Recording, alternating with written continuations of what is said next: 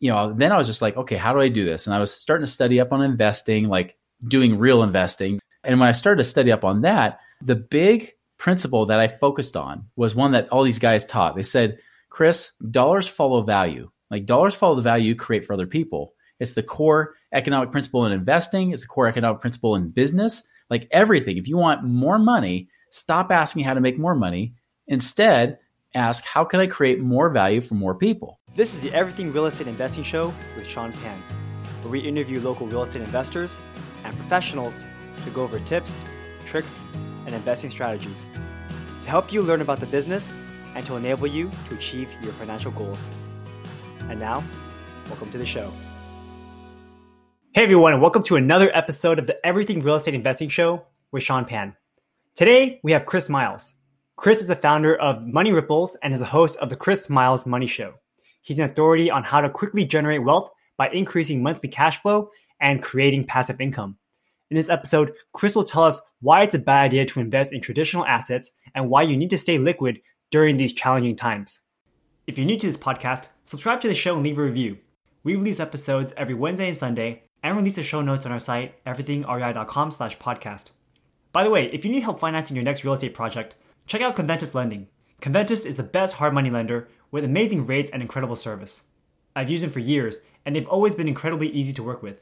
If you need a hard money loan, contact me at sean at everythingrei.com to get $1,000 off of your processing fee. And if you want to know the secrets of how investors in the Bay Area are making huge profits in one of the most expensive markets in the world, download the free Ultimate Bay Area Investing Handbook on our website, everythingrei.com. Enjoy! All right, Chris, thank you so much for being on the show today. Go ahead and introduce yourself and let us know who you are and tell us what you do. Yeah, so Chris Miles, I'm a cash flow expert and anti financial advisor. And so, uh, when I started out being the traditional financial advisor, did that for four years up until 2006. Realized that nobody became financially free, so I went and turned around and yeah, went into like real estate investing and doing other types of stuff that actually work, and was able to retire twice now since 2006. And so, so that's what I tell people, teach people to do now is like, you know, hey, let's figure out how you can actually get from point A to point B way faster than saving for 30 or 40 years. Like, how can we retire in the next 10, for example, right? And so I do consulting. I have my own podcast show, The Chris Miles Money Show, and help people with infinite banking structures and things like that, and all kinds of fun stuff. That's exciting. Do you want to tell us your story of how you're able to retire twice by 39? Yeah. So, like I said, I was a financial advisor for about four years. I started doing that like around Y2K, so 9 11, you know, that kind of stuff great time to become a financial advisor. Anyways, I did that for a while. And then, like I said, I realized nobody was retiring, right? And it's kind of like when the student is ready, the teacher appears. And there's some guys that were doing some real estate, some friends of mine. Um, I thought for sure they were gambling. Like, there's no way you can make money with real estate. Like, I've seen the numbers, they only go up like 3% a year, you know, thinking just about the price of real estate, right? Not about the cash flow. And then what I started to understand and realize as I got to know some of these guys, a lot of them were self-made millionaires, you know, in their 20s and 30s. I started to realize like, wait a minute, they teach and believe the exact opposite of what I've been teaching as a financial advisor, right? Like they're not about being in it for the long haul. Like they're like, that's stupid. Like long haul just means because the market goes down, you have to wait another 10, 15 years for it to come back up, you know? Or high risk creates high returns. They're like, that doesn't make logical sense. Because when does a 90% chance of losing or a 90% chance of risk of loss, right? When does that become a 90% chance of winning? Like if you have a 90% chance of losing, you got a 10% chance of winning, not the other way around, right? So they're like, yeah, that stuff that you guys teach is dumb. Dollar cost averaging, that doesn't work. And but which was funny because by the way, there's people are talking about that all right now with COVID. They're like, oh, now the market's down, it's on sale. It's like, no, it's not. Like it's still expensive, you know, and so all this kind of stuff. And so when I started to realize these guys like actually were doing it, I was looking at their results because guys that were investing in real estate, even before 2007 and 8, right? Before the recession, I mean, they were making buku bucks with it, you know? But if I looked on the other side of financial advisors, I mean, who's supposed to have it figured out? I mean, if anybody should have it figured out, it should be financial advisors, right? But none of the guys I knew in financial advising were financially free. None of them. I mean, they were making money off the commissions and maybe they had renewals and residual income from that, but none of them could retire off the investments they've been recommending to everybody else. And that was a big eye opener to me. I was like, wait a minute. If it hasn't worked for financial advisors, including those that have been working in it for 40 plus years, why would it work for general population of America? Right. And so the first time I was able to retire was 2007. Or no, sorry, 2006. So when I realized it was all about income, like creating passive or residual income, you know, then I was just like, okay, how do I do this? And I was starting to study up on investing, like doing real investing, not, you know, throwing your money in crappy mutual funds and 401ks. And when I started to study up on that, the big principle that I focused on was one that all these guys taught. They said, Chris, dollars follow value. Like dollars follow the value you create for other people. It's the core economic principle in investing. It's the core economic principle in business. Like everything. If you want more money, stop asking how to make more money. Instead, ask, how can I create more value for more people? And so I started obsessing over that question. And the first time it was really unintentional, right? Because I remember at the time I quit being a financial advisor March of 06. I was like, I'll never do that again. I'll never teach about money. I'm done. I will just do mortgages as a broker and I'll teach ballroom dancing, right? So little known fact, I was one of the nation's top amateur ballroom dancers in the early 2000s, you know? So if you ever watched Dancing with the Stars, those professionals were like my teammates and stuff, people that I used to dance with. So I was like, okay, I'm just going to do mortgages and that's it. Well, one of those guys that was a millionaire, he said, Chris, do you like doing mortgages? And I said, well, not really. Like, I mean, I love teaching about it, but I hate doing all the paperwork and all the follow up stuff, especially where, you know, people are like asking me every day, hey, is the loan going to close? Like, it drove me nuts that people would, I'd say, hey, it's going to take about three weeks. And then the next day they're like, is it going to close yet? Like, no, like, stop it. You know? So I said, no, I don't like that part. And so he said something that was profound. He said, well, why not find somebody who can? Now, up to that point, I was always like, hey, if I can make money, like I'll do it all myself. I was the do yourselfer, right? But when I realized, like, wait a minute, if I can find somebody who's nerdy that maybe wouldn't mind just doing the paperwork part of it, we can we have a good partnership. And so I found that guy within the company that I was working with. Uh, and I said, hey, will you split it 50 50 with me if I just pass people on you? They're ready to do the mortgage. You don't have to sell or anything. You just need to do the paperwork. He's like, yeah, of course I'll do that for 50%. So I would work with somebody for like half an hour to an hour, maybe, tell them about, you know, different mortgages they could do, cashing out to be able to invest and do cool stuff with it. And then a month, month and a half later, I'm making like a thousand or fifteen hundred bucks. And I thought, that's awesome. Like if I can make a thousand or fifteen hundred bucks from a half an hour to an hour's worth of work, what else could I do? Right. And I wasn't marketing or anything like that, but I started finding other companies, people I was already sending referrals to, and, and I just used that same concept. Like, hey, if I sent you a referral, do you have a referral program? And now that people would call that affiliate marketing, right? Even though I wasn't like sending out email blasts or nothing cheesy like that, I was just purely just, you know, saying people would come to me say, Hey, Chris, do you know somebody who does blank? And I was like, Yeah, I do. Great. You know, if it was often, I would just say, Hey, do you have something? So I even had a wholesale jeweler that was paying me 5%, you know, when somebody bought their engagement or wedding ring, you know, and it was great because the people that bought it, I mean, they buy it for like a third of the price, you know, of like the malls and things like that. And, but at the same time, you know, I'm also making the connection to the business owner and they're rewarding me too. So it became this very natural process. And before I knew it, I was making about four to five thousand dollars a month, working like three or four hours a week. So before Tim Ferriss wrote the Four Hour Work Week, which he's a cool guy by the way, I've wrote a book with him too. But before he wrote that book, you know, like I was actually doing the three or four hour work week, you know, and making four or five grand a month. And I was only 28 at the time. I was like, crap, that that was weird. Like that was almost too easy, you know. And then I started bringing in the investments and other income too, right? But that was the first time I was able to do it. Now, here's the lesson that led to the second time, right? Because why would I have to retire twice? well, recession hits, right? Or right before it hits, I come out of retirement in 2007 to teach people how to get out of the rat race. So I thought, well, okay, let's do this. Well, one of the partners I worked with said, Chris, you shouldn't have any other streams of income. Do all of it in this, right? Like focus. I need you all focused here. No more other streams of income happening. So I did. I got focused. I cut off my income streams. So that was mistake number one.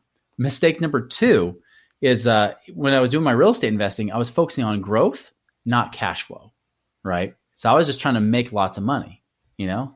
Yeah. So, I mean, I had real estate, but it wasn't really cash flowing positive. I was just trying to make money. I was just trying to do it transactionally, not passively, right? So, between that and everything else, and here's another mistake I made. For you Dave Ramsey fans, this is a big issue. I threw money into my house thinking I could just pull it out whenever I needed it, right? I could just get a line of credit. So I started dumping extra equity in my home.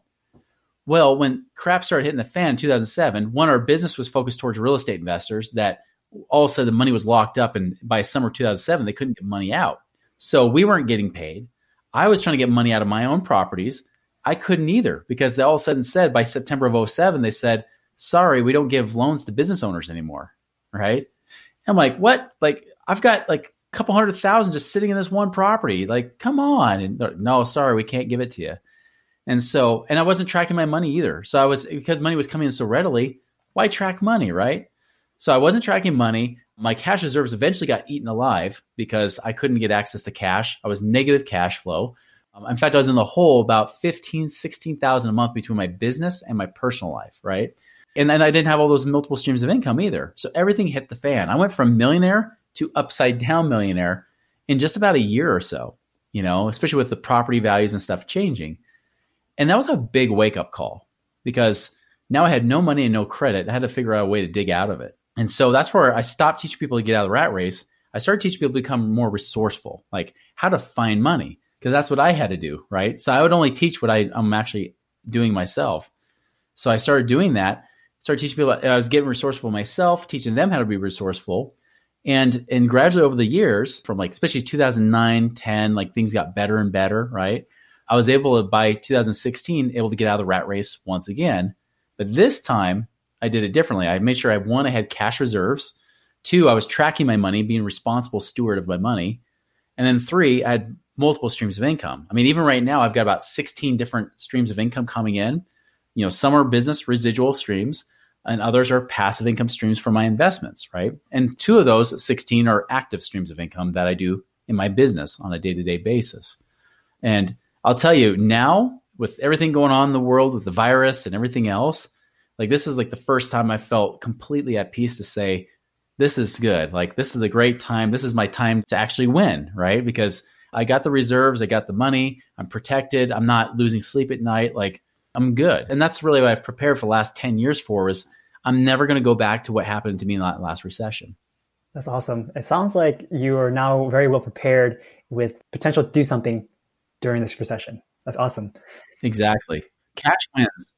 Yeah, I really love your story because it reminds me a lot of my personal story. Of course, I'm like maybe a decade or so behind you, but in 2017, I came out with a huge win. Like between my personal job and from flipping a house, I think I made over like half a million dollars that one year. And I thought, this is easy money. You know, I was thinking, this is easy. Like, how come no one else is doing this? Everyone should be focusing on real estate and, like you said, growth. So, like flipping houses or more short term transactional deals. Yeah. But then, of course, things change, right? That's right. Markets slide, and then you realize that you have these giant liabilities that you're paying multiple tens of thousands every single month with no incoming cash flow. And then that quickly eats up all of your cash reserves and quickly you go from millionaire to upside down millionaire. What do you do after that? Yeah, it's funny because, like I said, in 2017, I was so excited about my flips. I thought that my buy and hold rentals, my cash flow properties weren't that exciting. So mm-hmm. I stopped buying cash flowing properties. Yeah. Now, during this recession time, my cash flowing properties are saving me because they're the ones generating income for me. You know, it's wise that you've ran into that already because just in the last few years, like I've been part of a, a mastermind group, a high level real estate mastermind group, right? And some of those guys have like 100, 700 doors or whatever, you know, like they've got tons and tons of properties. But th- like you said, they're very transactional. So, like if they're flipping properties or if they're doing wholesaling or whatever they're doing, but the problem is that just in the last year, a lot of them started to see the writing on the wall, the ones that have been around for a while. The other ones are just trying to play catch up. They're trying to catch their breath. They're freaking out. But there was other ones that said, I see what's going to happen in this market. I need to start changing my model to turnkey. So all in the last year, they started going to turnkey, which is not as sexy, right? Like it's so sexy to say, man, I made a half million off these flips. Like that's a, those are the stories that people want, right? It's not very sexy to say, hey, I made an extra 200 bucks off my door this month. Like, no one gets excited about that. But for those of us that have been through that kind of stuff and now see what really works and creates lifestyle versus just a lot of money, like making a very busy business for you or a high paying job, you know, that's the kind of stuff that to us is very, very sexy, right? It's very exciting to say, hey, all right, I got a single family home here. It's cash flowing $315 a month. I'll take it. You know, like it's just one of those at a time, you know. And, and sure, you could take out some multifamily and do stuff to get more leverage too, which helps. But It really does. Like it's all about what kind of income does this actually generate where you're not having to be the one to keep, you know, hunting, right? It's it's so nice to know that the, you know, if you're thinking about it from a hunting philosophy, right? It's nice to know that the animals come to you and they're just like laying themselves on your plate versus uh, having to go out and find them and hunt them all the time. It's there's a different level of stress there. Yeah, and when you're flipping or doing just like transactional deals, you're only as good as your last deal. Yeah, which sucks because if you don't have anything after that, you're you're done.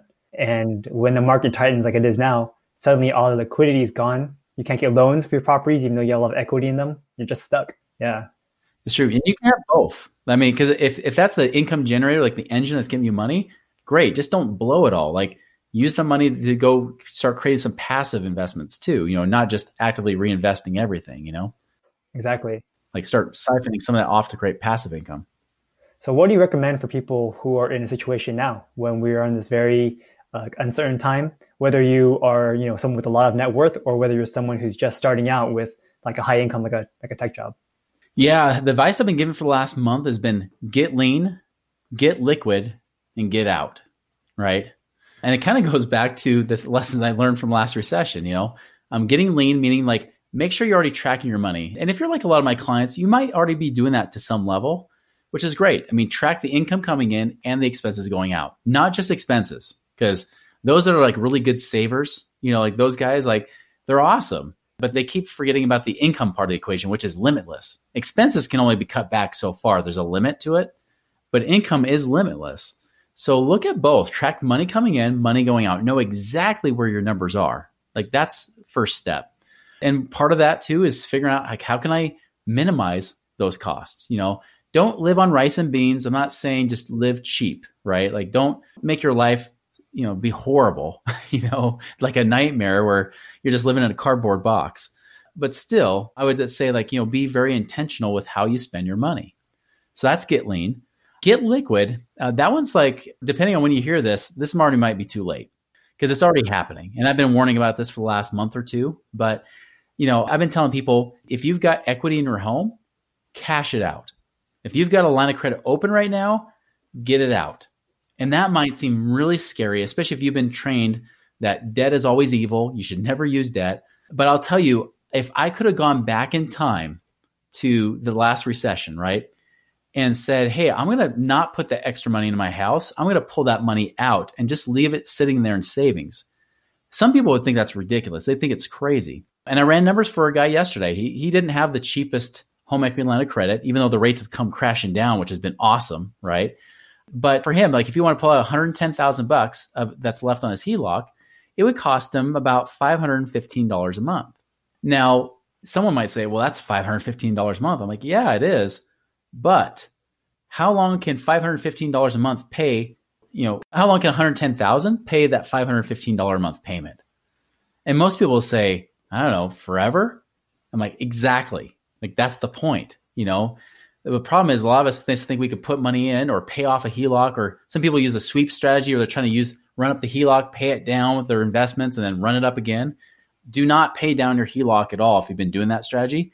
Run it up to the top because what happened last recession, and it's already starting to happen today as the time we're recording this. HELOCs right now, banks are cutting down the limits. It happened in the last recession. I remember I had a client had an eighty-four thousand dollar line of credit. She only had a balance of 41,000. But before she could use it to go and invest in something that she was about to invest in, they cut back her line of credit with no warning and just cut it down to 42,000. So she only had she went from having 45,000 a room to just 1,000, which also hurt her credit score because it made it look like she maxed out her credit. So the best thing you do is max it out because they can't cut your limit back below where your balance is. They're going to have to keep it up there. They're going to cut back everybody else, but they won't touch yours do that. Get the cash in your hands and have it liquid and available because liquidity is essential right now, especially if you lose income or anything else. You need cash reserves. And that leads to the second point is get out, right? Get out means if you've got money, and again, disclaimer, we're not giving any investment advice on this show, right? But if you've got things like IRAs or 401ks, you know, it might be a good time or mutual funds, it might be a good time to get out of the stock market right now.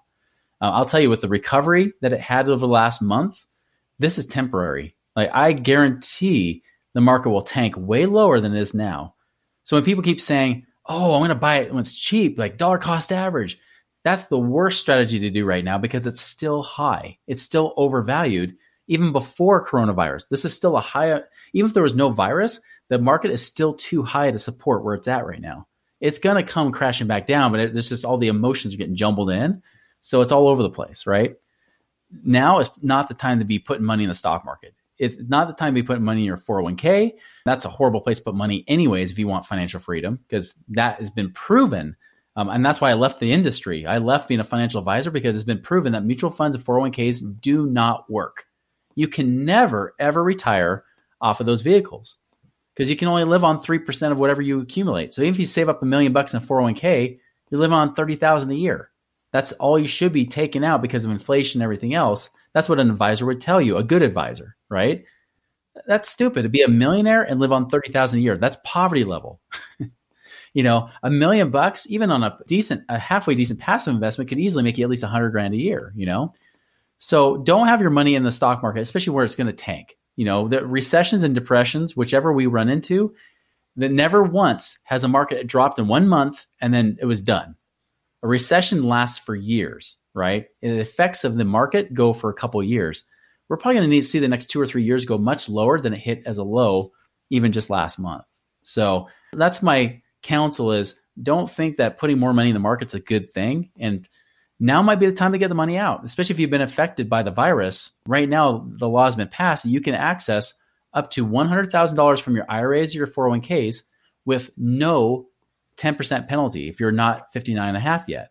So you can actually get access to 100,000 bucks, take the money out. You'll pay taxes just like you would normally in retirement.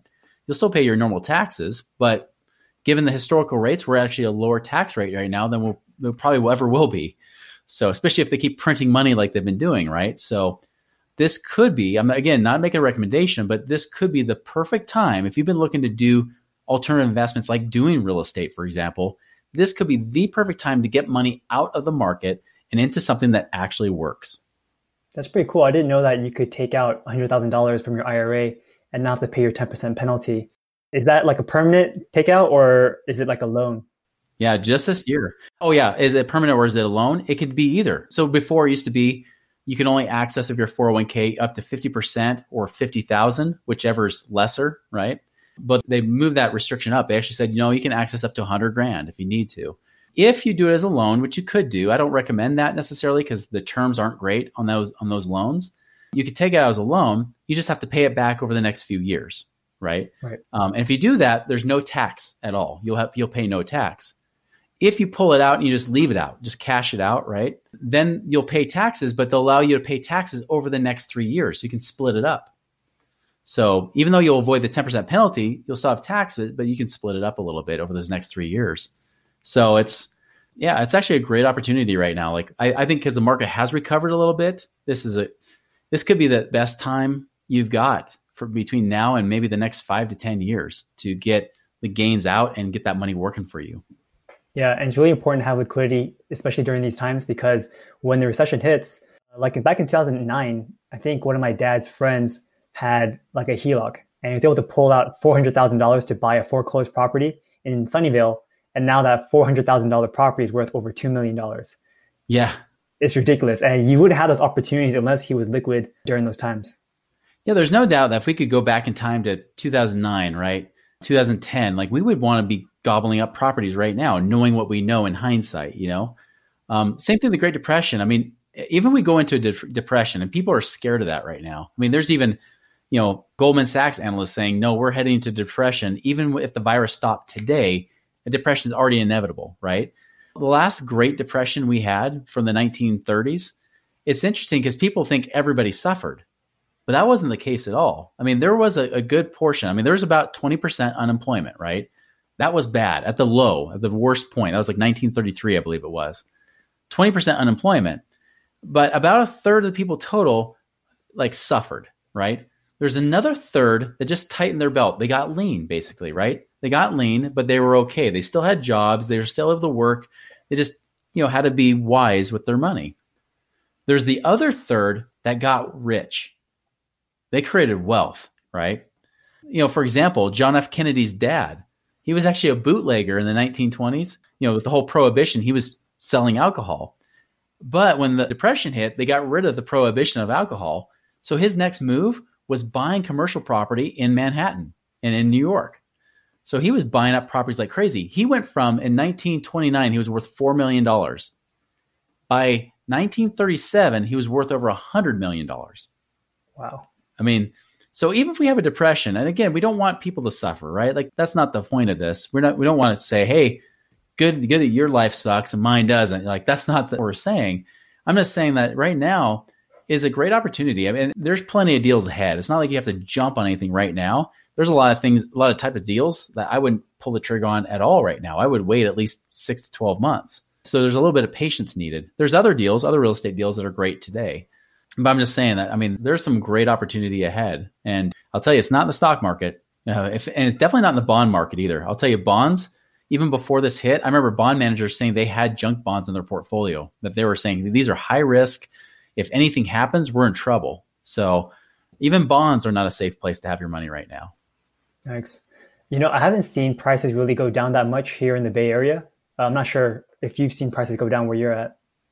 Not yet. No, it, it's still pretty normal. I mean, I, I think, and that's the thing. Like, I, I, just talked to a guy on my own radio show, right? And he was talking about the apartment deals he's been looking at, and nobody's even lowered the price on their apartment deals. Nobody's quite caught up to what's going on. So everybody's still expecting high prices. So it's, yeah, I mean, things are still pretty normal. In fact, seller wise, I mean, because there's less sellers out there, there's actually been bidding wars on, on single family homes, especially not so much on the multifamily, but single family homes. I've been seeing bidding wars on those, even in my area. Yeah, same here. We're still seeing multiple offers on single family homes. Uh, it seems like the ones getting hit the most right now are like the commercial office spaces, retail spaces, because you know no one's going to restaurants or anything like that, so they're obviously not making their rent. Exactly. Those are the ones I'd say you might have to wait a year before you start finding some really good deals come from those. But yeah, there's definitely opportunity there too. I'll tell you the best advice is, I mean, one, go with your gut, right? But two is, you know, when everybody's running away from something, you know, that's probably the time to run towards it. It's kind of, I mean, the Warren Buffett philosophy, right? It's like, you know, when everybody's, you know, going a certain direction, when your cab driver's t- giving you stock tips, that's the time not to be in the stock market, right? You know, I remember that with Bitcoin two years ago. I remember there's classmates of mine from high school that have no money at all saying, who wants to go in with me to buy Bitcoin? Like they thought you had to buy a full coin, right? They thought it was an actual coin. There was that, that's how dumb, how much dumb money was going in. And, uh, and I saw the same thing with the stock market. Even recently, people are like, oh yeah, this is the time. I'm going to throw more money into my retirement account because it's on sale. I'm like, oh, you're going to be broke, you know? Yeah, I remember the whole Bitcoin like uh, fanaticism, and I remember I was very disciplined not to get into it, but it was very hard, you know, FOMO, right? Because you see your friends who are able to go from like two thousand dollars for one, all the way up to four thousand, and they're able to pay off all their student debt. And then he got out, right? He's like, oh, I pay my debt, and then it keeps going up to like 17,000, 19,000 for one. It's crazy. But then, of course, it crashed and hasn't recovered since then. Exactly. I actually did a podcast the month before it crashed. I was like, guys, like this is stupid. Like, if you're doing this, you're a moron. Know, I was trying not to be that mean, but it was kind of like, you guys, this is dumb money going in right now. And then it, it crashed. And the funny thing is, I actually bought Bitcoin, you know, after it crashed, right? Like, so when it was down like below 5,000 bucks. I'm like, all right, fine. I'll do a little bit now. And then it went up and I was like, cool, I'll take all my gains out. And I, that was it, you know, and I was like, great. I took my quick money. That was it. That's my gamble. But it was such a small piece of my portfolio. It wasn't like, I mean, I'm, I still love like my number one love. Look at my whole portfolio is real estate, buying actual property, like owning the property. You know, like that's the one thing that is inevitable. People need property. You know, you know, yeah, I'll do other types of investments too, but that's where the bulk of my money goes because that's something that just never ends. You know, even though markets can do this, people still need a place to live. Right. So let's talk about your real estate portfolio. What are your favorite types of properties to purchase? My favorite types are really like the I guess the unimpressive, like the boring markets, right? I, I guess like the older I get, the more boring I get. You know, I want boring stuff. So, I mean, I like single family homes, but obviously that's hard to scale. So, I look even like duplexes, fourplexes, things like that. If I do apartments, I'm usually just going into syndication with somebody to do apartment deals, right? But for me, like the favorite still comes down to that home that you can get a family into. You know, I don't manage them. I always get a property manager, right? Because I want to be hands off as much as possible. So I, I don't even know their names for the most part. But I love the fact that I can offer a nice home for a family. You know, I don't buy the ghetto stuff. I don't buy things in the 40, 50,000 range from Ohio, for example. I usually buy properties that are going to be at least 120 plus thousand dollars, usually between 120 to 200,000 max if it's a single family, you know, just because I want to stay below the median price, but still it's a, a high enough price that I'm not going to be getting, you know, people that are just going to trash it, right? Like I get a different quality. We, we really want my wife's my goal is really renting to families, so that's what we look for. At least a three two, you know, type of house, three bedroom, two bath, that kind of thing. And what do you typically rent out for a property of that size? Uh, it depends on the area, but usually it's at least a thousand to twelve hundred bucks a month, right around there. Yeah, so just get a couple of those, you know, maybe one or two every single year, and then suddenly after a decade, you'll have a pretty sizable portfolio. Exactly. Yeah, that's the thing. It's really boring in the beginning, like when you first take action on it, right? Because I see some of my clients when I, I help advise them to get, figure out what game plan they do and where the, they should put their money and what kind of investments to get into. And when they're looking at real estate, I mean, even if they use a few hundred grand from their savings, they're like, all right, a few hundred grand, buy some leveraged properties. They're now cash flowing two grand a month, let's just say, right? And then they're like, now what? I'm like, now you wait. You know, now you let that two grand a month accumulate and we're going to create an income snowball, you know, and just let it grow. And I'm like, yeah, it's going to be boring. It's going to feel like you're watching grass grow. But over time, though, like eventually this thing will speed up, especially when you hit the five to seven year mark, when you start repositioning out of them, selling those properties to buy at least double what you've bought from that same that same money because the equity's built up from paying down the mortgage and any possible appreciation too. That's when things accelerate. That's when the curve goes like this and then it skyrockets. Exactly. I have an analogy of this lemon tree that I planted in my backyard when I was in high school. And at the time, it was so small and shrimpy. I thought, man, we're never going to get lemons out of this thing. But then you forget about it. And then 15 years goes by. And now it's a huge tree with like lemons that continuously produce. And it's very similar with my Jacksonville properties. They're buy and hold rentals. And at, in the beginning, they were very boring, giving mm-hmm. off maybe $100 of cash flow every single month. But now yeah. you have a small portfolio and you've increased rents on all of them. And now, boom, you suddenly have a lot more. Exactly yeah, that whole flywheel concept you hear people talk about, it's all the same. It's really all the same concept. It's like you put in most of the work up front, but over time, eventually that just takes off and you have the momentum going with you in your favor and it's way better. And uh, like I said, it's not the sexy stuff. Like it's not like, hey, I made 50 grand or 100 grand on a flip. You're right. Like it's not that fun from that standpoint, but it's certain. And and I've realized that the more predictable something is, the better, right? And that's really, if you want real, true financial freedom, it doesn't come from amount of business income or revenue that's coming in from you doing all these flips or transactional real estate. It's really all about what kind of income's coming in that you're not working your keister off for, right? Like that's the real freedom. That's where lifestyle beca- comes into play. That's when you start to be able to work because you want to, not because you have to, right? And that's to me, that's always the goal because when you're free, I mean, that's why I call the company Money Ripples, right? It's creating that ripple effect through your life and through your family's life and through the lives of those around you. And when you're free, when you're financially free, you're not focused all on yourself and you can look outside of you and say, you know, how can I be of service? Like, how can I help more people?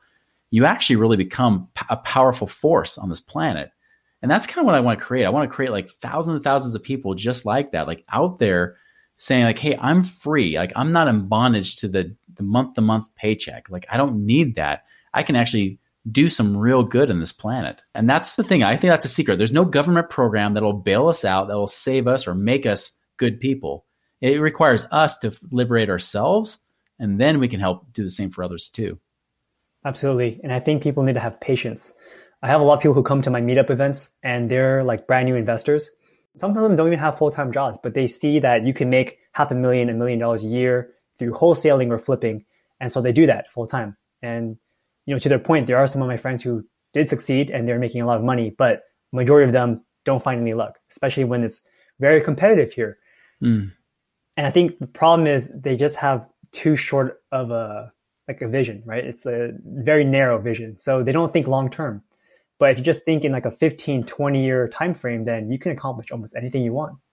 That's right. When that greed bug bites you, it's destructive. Like I can always tell when investors, especially when you go to like the RIA events or whatever it might be, right? Like occasionally I'll speak at some of those and you can always tell the ones that are going to fail because they have dollar signs in their eyeballs. Like they cannot wait to make lots and lots of money. And those ones that become gamblers, not investors. Because if you understand that a true investor, a true investor doesn't just say like, "Oh, here's a hot deal," right? A true investor actually is very methodical. I mean, very analytical. I mean, if you guys are like anybody listening, you're like tech, you know, tech people. I mean, you might already be analytical and methodical already. That's a huge blessing. You know, that's a bonus. I mean, now, if you overanalyze, then you're you're not making any money either, right? There's got to be the balance. You got to be willing to take action. Because I've got a lot of my clients, especially if they're tech people in the Bay Area, there's tons of them that like overanalyze and don't take action, don't buy anything, right? So that's the opposite extreme. You don't do anything versus those that want to just jump into whatever. It's right in the middle. Like that's where the true investor lies, which says, all right, I'm open to opportunity, but I don't have to just jump on it right now. I can be patient, like you said, right? I can wait this out, or I can wait for the right deal that comes along, or one that at least is good enough. You know, like, you know, when I say good enough, I don't mean like you sacrifice your rules, you know, and that's one thing. G- gamblers don't have rules. They just want, they just see whatever money they can make they go for it, right? Where you actually want to have real rules in place, saying like, all right, how certain am I that I'm going to get my money back? How certain am I that this deal is going to work? You know, you got to have certain rules in place to make sure that happens. And then you just act, you know, and you do it, even if it's not the best deal, because you could wait. If you're always waiting, you could always wait for this better deal coming along, but it may never, right? For those that just don't take action. You know, I got one client in California right now where it's been two or three years. And he's like, okay, Chris, I got to buy something. I'm like, yes, you do. Like you've had good deals and you already analyzed it. They were good. You just need to buy it. But because he was always like, he had that perfectionist syndrome, right? Where he's like, well, but what about maybe this isn't as good as I thought? Or what if something better comes along? Like that fear of missing out, that FOMO, right? He's like, oh, but if something better comes along, then I won't spend my money somewhere else. Like it doesn't matter. Just buy. If it's a good deal, buy it you know, there's always going to be better opportunities. There's always opportunities. You know, just buy something now because time is on your side. If you get that working for you, it's going to work in your favor. Exactly. You know, I kind of want to go back to what we said earlier about how you retired once, you had a very successful career, but then, of course, the 2008 recession happened and you basically had to start again from scratch and you weren't able to retire again until 2016. Can you go through that journey of what you did from 2008 to 2016 that enabled you to regain your financial standing and be able to retire a second time? Yeah, it was a lot of struggle and bumping my knee, metaphorically speaking, right? And just fumbling around. The hardest part of that battle wasn't actually the strategy of what I did, because what I did, I essentially just had to create money, right? I had to create active income. And I did that through a few different means. Like I did that any way possible. I mean, so on the coaching side, like I was coaching people how to find money and resources, which I'd already started to do part of the way I was able to get out of it is I just cut back everything possible, right? Like I started selling off all assets I had, even if they're upside down. I ended up foreclosing on my own house, you know, so I had to let that go. And that was hard because the guy came knocking on the door just the week before my fourth child was born. And so I had to pay him 2000 bucks for rent for two weeks. Say, just let us stay here for two weeks so we can have the baby and then we can move out. And I was moving out while my wife had postpartum, you know, like it was horrible. Like it was just a horrible time, you know. But it was perfect too because I had to like cut back on all the expenses I could, just get as simple as possible. I cut back my business expenses to what was necessary, right? And as I got cut all that back, ironically, once I got it to that point, that's when I made more than enough income from that point on in my business that could have actually paid for that house that I had just lost five months prior. You know, so a lot of it was one cutting back on the expenses, like letting go of any attachment to stuff, right? Because I knew that even when I turned in my Mercedes, I'm like, you know what? It's a car. It's a piece of metal. I can drive a crappy little Hyundai that's worth 3000 bucks, right? I can drive a Hyundai. You know, I can always buy stuff. But if I lose everything in my life, that's just not worth it. Like, but the stuff I can get rid of. So when I became unattached to stuff, let go of my ego, like what other people thought of me. I mean, you can imagine it was a little bit harder of a scale for me because I was supposed to be the guy that had it all figured out. I was the guy telling people how to get out of the rat race prior to this. And then I was back in the rat race in the thick of it, right? So to be in that place, there's a lot of head games going on of my own ego, like, well, I don't want people to know that I'm suffering and all that kind of stuff, right? And people didn't really know I did suffer that much. I mean, it wasn't like I was rolling in the money. Some people obviously closer could see, hey, he's not in his house anymore. He now shrunk to a house a quarter of the size. He went from a you know, 5,000 square foot house to an 1800 square foot house, right? And, you know, that kind of stuff. And so even then, like if I could just get over the head trash, even the collector calls, I, mean, I had collection calls happening every, multiple times, every single day. At first, I would just avoid them, right? And then I'd feel depressed. But eventually, when I turned it around to say, yeah, I kind of actually took this from, even though this is not the best guy as an example, right? But, you know, with everybody, there's always truth. There's always somebody that has good truth. Donald Trump, give you example, right? I mean, not the role model people love necessarily all the time, but you know, in his case, like he wrote a book called Never Give Up. And at that time in 2009, it was a huge inspiration to me. Uh, that book and another book by my friend Greg Reid and Sharon Lechter, a book called Three Feet from Gold. Those two books helped me through that time because, you know, for example, there's a lot of real life stories in Three Feet from Gold where they talked about how it took somebody 10 years to become an overnight success, right? you know, like all the patience and the hardships they had to go through, which I didn't realize. Like even like Chick fil A and things like the stories like that. Like, oh, these guys actually struggled too, you know? So it gave me hope, right? And then Trump, he'd said like during his worst times when he was $900 million in debt, right? So almost a thousand times worse than my position in the 90s, he said, you know, I just looked for that one positive thing. If there was 20 negatives, I would find the one positive. So I did the same thing, you know, like some days it was such a bad day. All I could say is, I'm breathing. All right, at least I can breathe. You know, at least I'm not dead, you know? But those collector calls, I would do the same thing. So instead of thinking, oh man, like I owe so much money, like hundreds and hundreds of thousands of dollars, how am I going to pay this off? Instead, I would actually start answering the collector calls. I would actually call them I love you calls. When they call up, I knew the numbers, obviously, right? Because they were uh, they were memorized, burned in my brain from them calling so often. So they would call up. I would call my lovey calls because the truth is my friends and family weren't calling me anymore because they were like, oh, he's going through his crap. I'm going to leave him alone. So they're all abandoning me. But those collectors, they were the best friends I had. So I switched it around. I was like, hey, how's it going? Good. You know, we're calling here to collect on a debt. Yeah, I know. Do you know when you're going to pay it? Nope. Are you going to pay us? Eventually. When? No clue. or you know we're just going to keep calling you right yeah look forward to it thanks you know click you know and that was kind of how i started addressing them you know like, yeah i'm going to pay you i have no clue how i'm going to do it i just know i'm going to have to dig out of this hole from going through the recession and that's exactly what i did and so it took time i mean as i started to come out of the hole in you know 2011 then 2012 i broke partnership with the company i was with before and created money ripples from scratch you know and had to start over again. So I, I, I don't know if I call it decelerating. It's definitely I was not accelerating my payments as much as because I was now starting a business, right? So I slowed that down. But then I started doing it again, and it was purely just taking all the profits I could, you know, being as profitable as possible in my business, adding as much value, like trying to do whatever I could do to help people, right? Teach the things I was actually practicing at the time.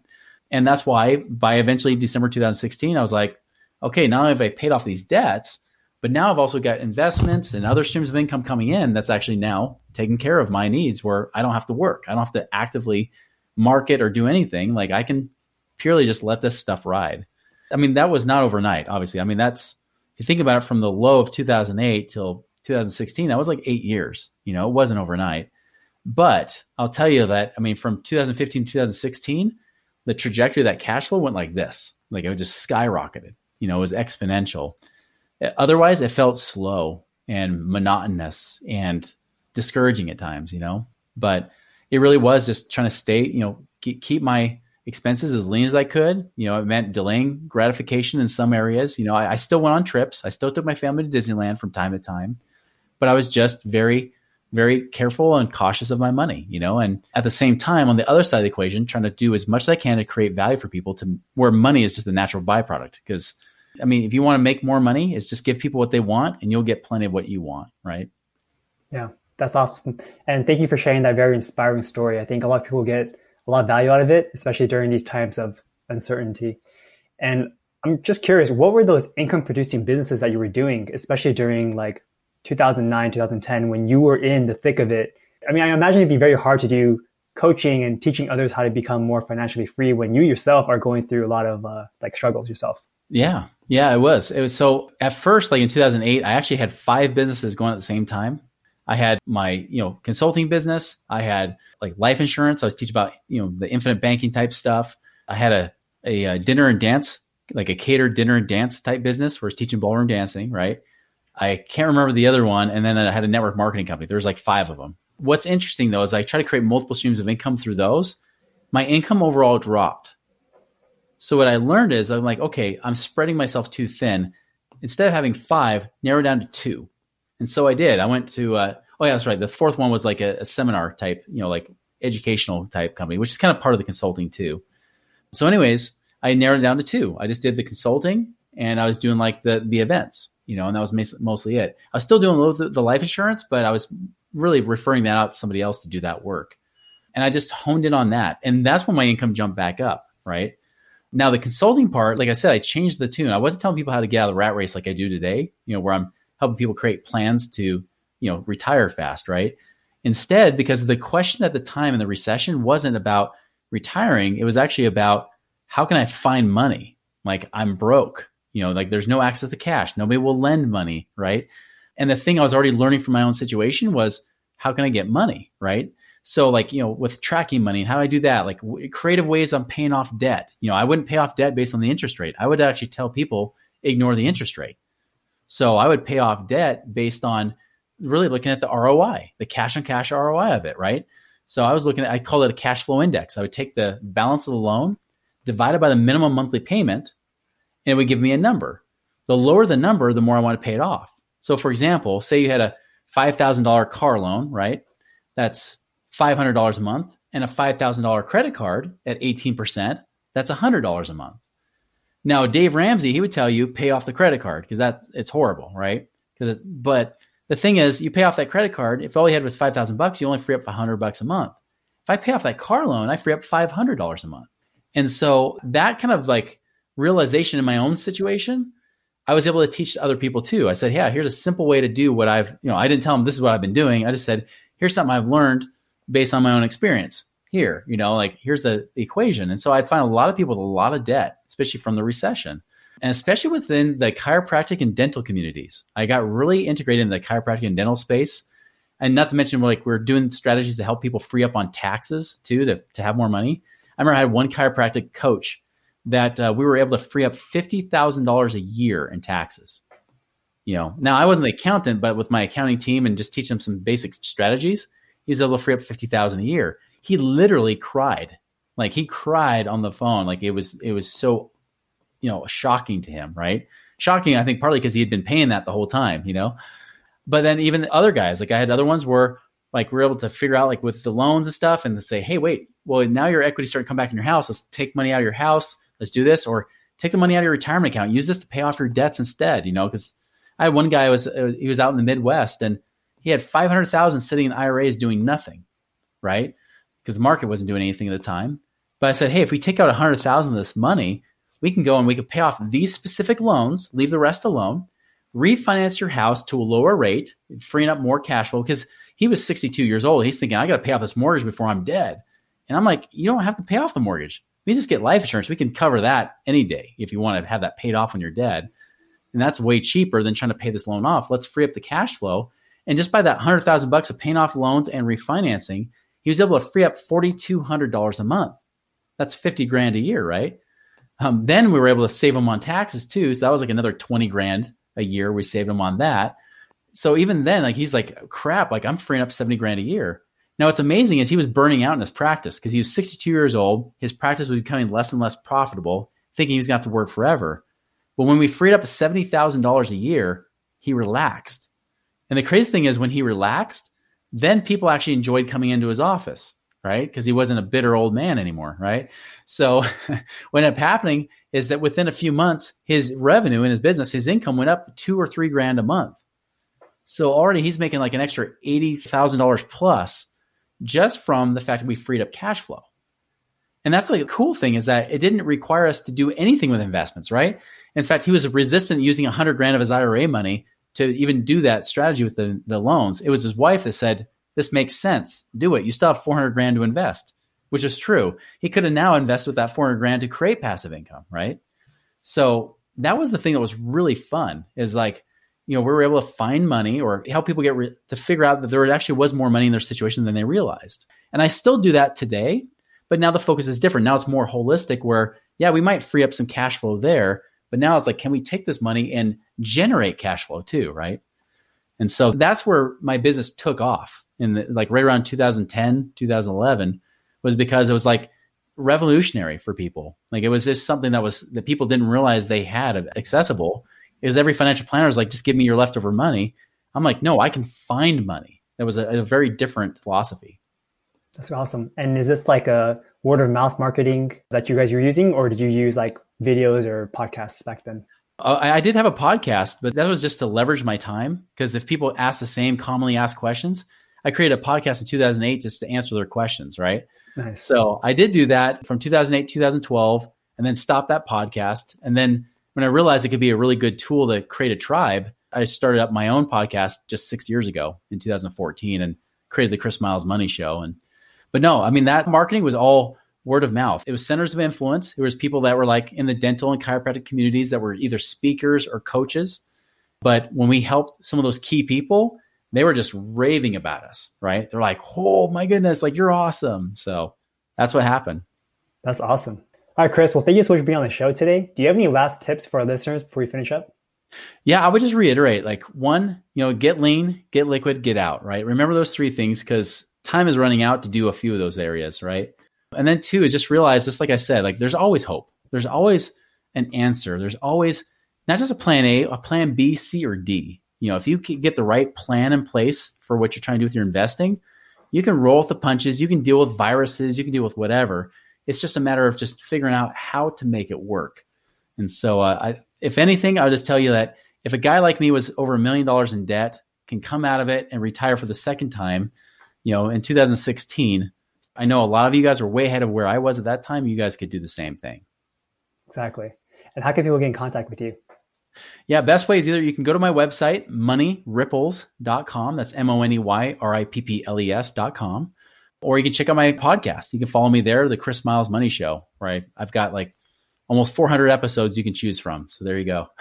That's exciting. I'll definitely have to take a look at that when we finish up. Yeah. Cool. All right, Chris. Well, thank you so much for being on the show today. It was a pleasure having you on the show. Same here, Sean. Thank you. Here are some key takeaways from this episode. Financial advisors often don't know what they're talking about and aren't even retired yet, so why should we listen to them? Liquidity is also very important, especially during times like these. Liquidity allows you to sustain yourself when things are tight and lets you acquire opportunities if you see them. And most importantly of all, never give up. Chris got down on his luck after retiring the first time and after getting impacted by the 2008 financial crisis, but he managed to persevere and is now doing better than ever. So check out this podcast, The Chris Miles Money Show, and also check out his website, moneyripples.com, to hear more from him. I hope you enjoyed this episode. You can find the show notes and other episodes on our site, everythingrei.com slash podcast. If you live in the Bay Area, join our meetup group, where we meet up twice a month in San Jose at meetup.com slash everythingrei. And if you thought this was a great episode, let me know what your key takeaway was and share it with a friend who's interested in real estate investing. Thanks and have a great day. This was another episode of the Everything Real Estate Investing Show with Sean Pan. If you enjoyed the show, leave us a five star rating. It will only take a second and it'll help a lot. You can contact me at sean at everythingrei.com. That's S E A N at everythingrei.com. Thanks and have a great day.